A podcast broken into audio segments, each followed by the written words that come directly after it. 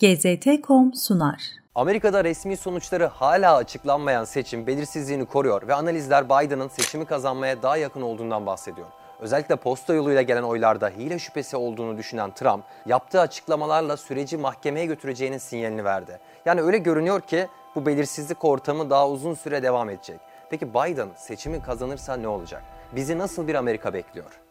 Daha önce 78 yaşında ve kendi tabanında bile geniş bir sempati toplamayan Biden'ın nasıl Demokrat Parti'nin adayı olduğu, daha doğrusu kimin adayı olduğu üzerine bir içerik hazırladık.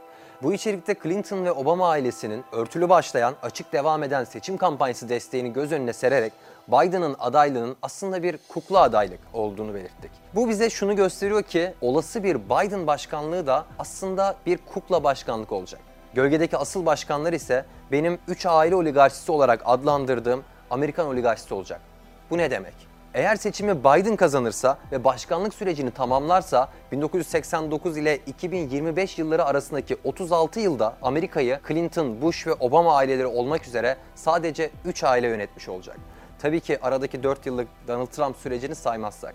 En baştan bakacak olursak Baba Bush olarak da bilinen Cumhuriyetçi George Herbert W. Bush 1989-93 arası dönemde başkanlık koltuğundaydı. Ardından ABD'nin 42. başkanı Bill Clinton 93-2001 arasında iki dönem başkanlık yaptı.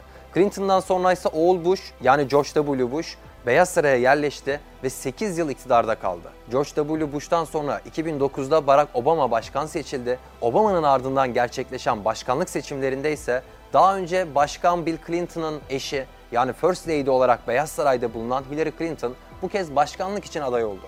Clinton ve Bush ailelerinin ABD siyasetinde ön planda olmasını eleştiren isimlerden eski senatör Gary Hart, 17 Nisan 2015'te Time'da yayınlanan makalesinde bu konuyu ele alarak şu başlıkta bir yazı yayınladı.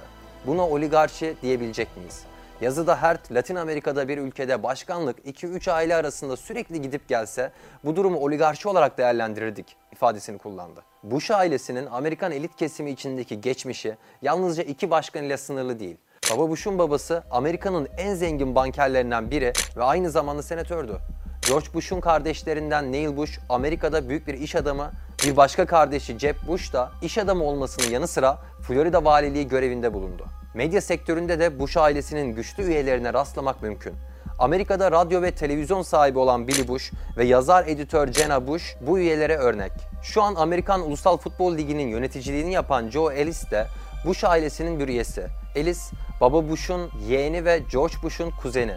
Bu üç aile oligarşisinin dış politikası baba Bush zamanında gerçekleşen 1. Körfez Savaşı ile başladı.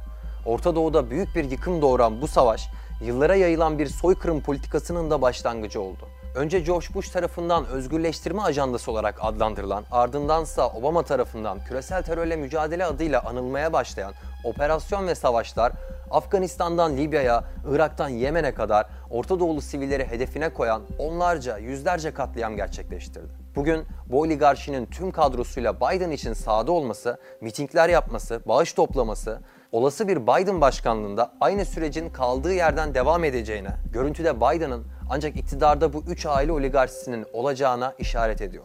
GZT.com sundu.